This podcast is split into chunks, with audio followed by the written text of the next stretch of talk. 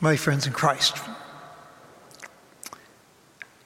One of the newly minted cardinals whom Pope Francis named recently is just a simple parish priest, a pastor of a Roman parish who has spent most of his years working among the poor of Rome. The priest, now turned cardinal, tells a little story of how one Christmas at Mass he asked a young boy to come up near the altar I gave him a panettone, he said. You know, the Italian Christmas bread everyone likes. I gave him a panettone. And then a big handful of Christmas candy. And then a large toy truck. Well, by then, the boy's arms were so full that when I went to hand him the baby Jesus, he had no room for him. That little story got me going on a Christmas homily. It's all about making room, isn't it? For Mary and Joseph, it was about there being no room at all, as we just as we hear every year in the Christmas gospel according to Luke.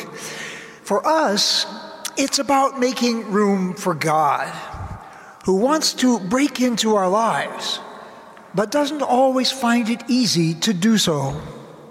And I'm not talking about putting Christ back into Christmas. Of course, Christ should be at the heart of Christmas. But I don't line up with the killjoys who complain about the trappings and traditions of Christmas trees and cards and carols and lights and decorations and gifts.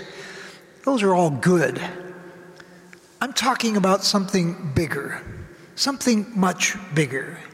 I'm talking about the basic orientation of our lives I'm talking about the, place we have for God in our lives, where we anchor our lives. I'm talking about sharpening the focus of our lives and changing the pace of our lives, slowing down, zeroing in on God, making room for prayer, making room for God at the center of our lives, not out at the fringes letting God, instead of things, fill the gaps in our lives. For some of us, the pandemic may be helping us to do just that. There has to be something good in this, right? Speaking for myself, even though I'm busier than I want to be, I'm finding time these days, almost every day, to take a long walk and my walks have prov- provided me with wonderful opportunities to get kind of lost in God, to listen to God in one of the best ways God speaks, in the beauty of creation the sun, the wind, even the rain, the fresh spring blossoms and the falling leaves. We spanned both of those seasons, didn't we? My walks have slowed me down and have helped me make more room for God. But not all of you have that luxury. Some of you, because of age or infirmity, are homebound or isolated. Others of you, parents working from home, deal daily with the difficult task of balancing your work with all the demands your kids make upon you as they go about doing their learning from home there's not a lot of downtime for in, inviting God into that picture, although I hasten to say that in doing God's work, which you parents surely are, you are making room for God. You, you are.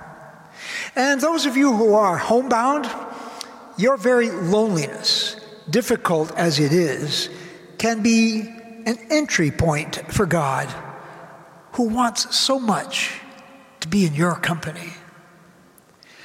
And you kids, whose lives are turned upside down by remote learning and who don't get to hang out with your friends, I'm hoping that you're still learning new things, exciting new things, and getting to know God a little better in the process. God who loves you, gives you life, and makes you curious about life and its wonders and mysteries making room for God. The little boy in the story had no room in his arms for Jesus. Too many things got in the way. The same can be true for us. But now I'm not talking about Jesus in the manger. Of course, we should make room for him these days. I'm talking about making room for the living Jesus. The Jesus who constantly surprises us, comes to us in unexpected ways and in various disguises, not all of which are very appealing or even very recognizable. In the poor, the hungry, the homeless, the sick, the lonely, the imprisoned, the marginalized, the forgotten. Jesus hides there so well that he is often hard to find, hard to recognize. I know I miss him all too often. But when I do recognize him, when we do recognize him, do we make room for him, welcome him, care for him, take him into our arms, or more to the point, into our lives? Doing that, my friends, is the single great challenge of our lives as Christians. And meeting it is the making of us. My friends, this is a Christmas we're all going to remember, right? We'll remember it like no other. We've had to let go so much family traditions, family trips, family feasts, the simple warmth of just being together with people we love and the joy and gratitude that come from that. We've had to put so many of those things on hold these months, and there is a sadness about that. And of course, if you're like me, a growing impatience for all of this to end.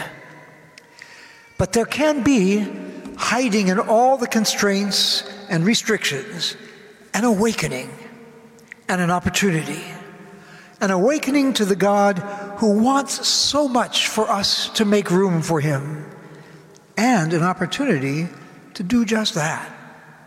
So rather than waste time on what can't be, why not zero in on what can? This may be the one and only Christmas that's quiet enough for us to actually capture what it's all about and even revel in what it's all about. Let me close with a little poetic reflection on Christmas that Archbishop Hunthausen sent to his friends many years ago now. If, as Herod, we fill our lives with things, and again with things, if we consider ourselves so unimportant that we must fill every moment of our lives with action, when will we have the time to make the long, slow journey across the desert, as did the Magi, or sit and watch the stars, as did the shepherds, or brood over the coming of the child, as did Mary.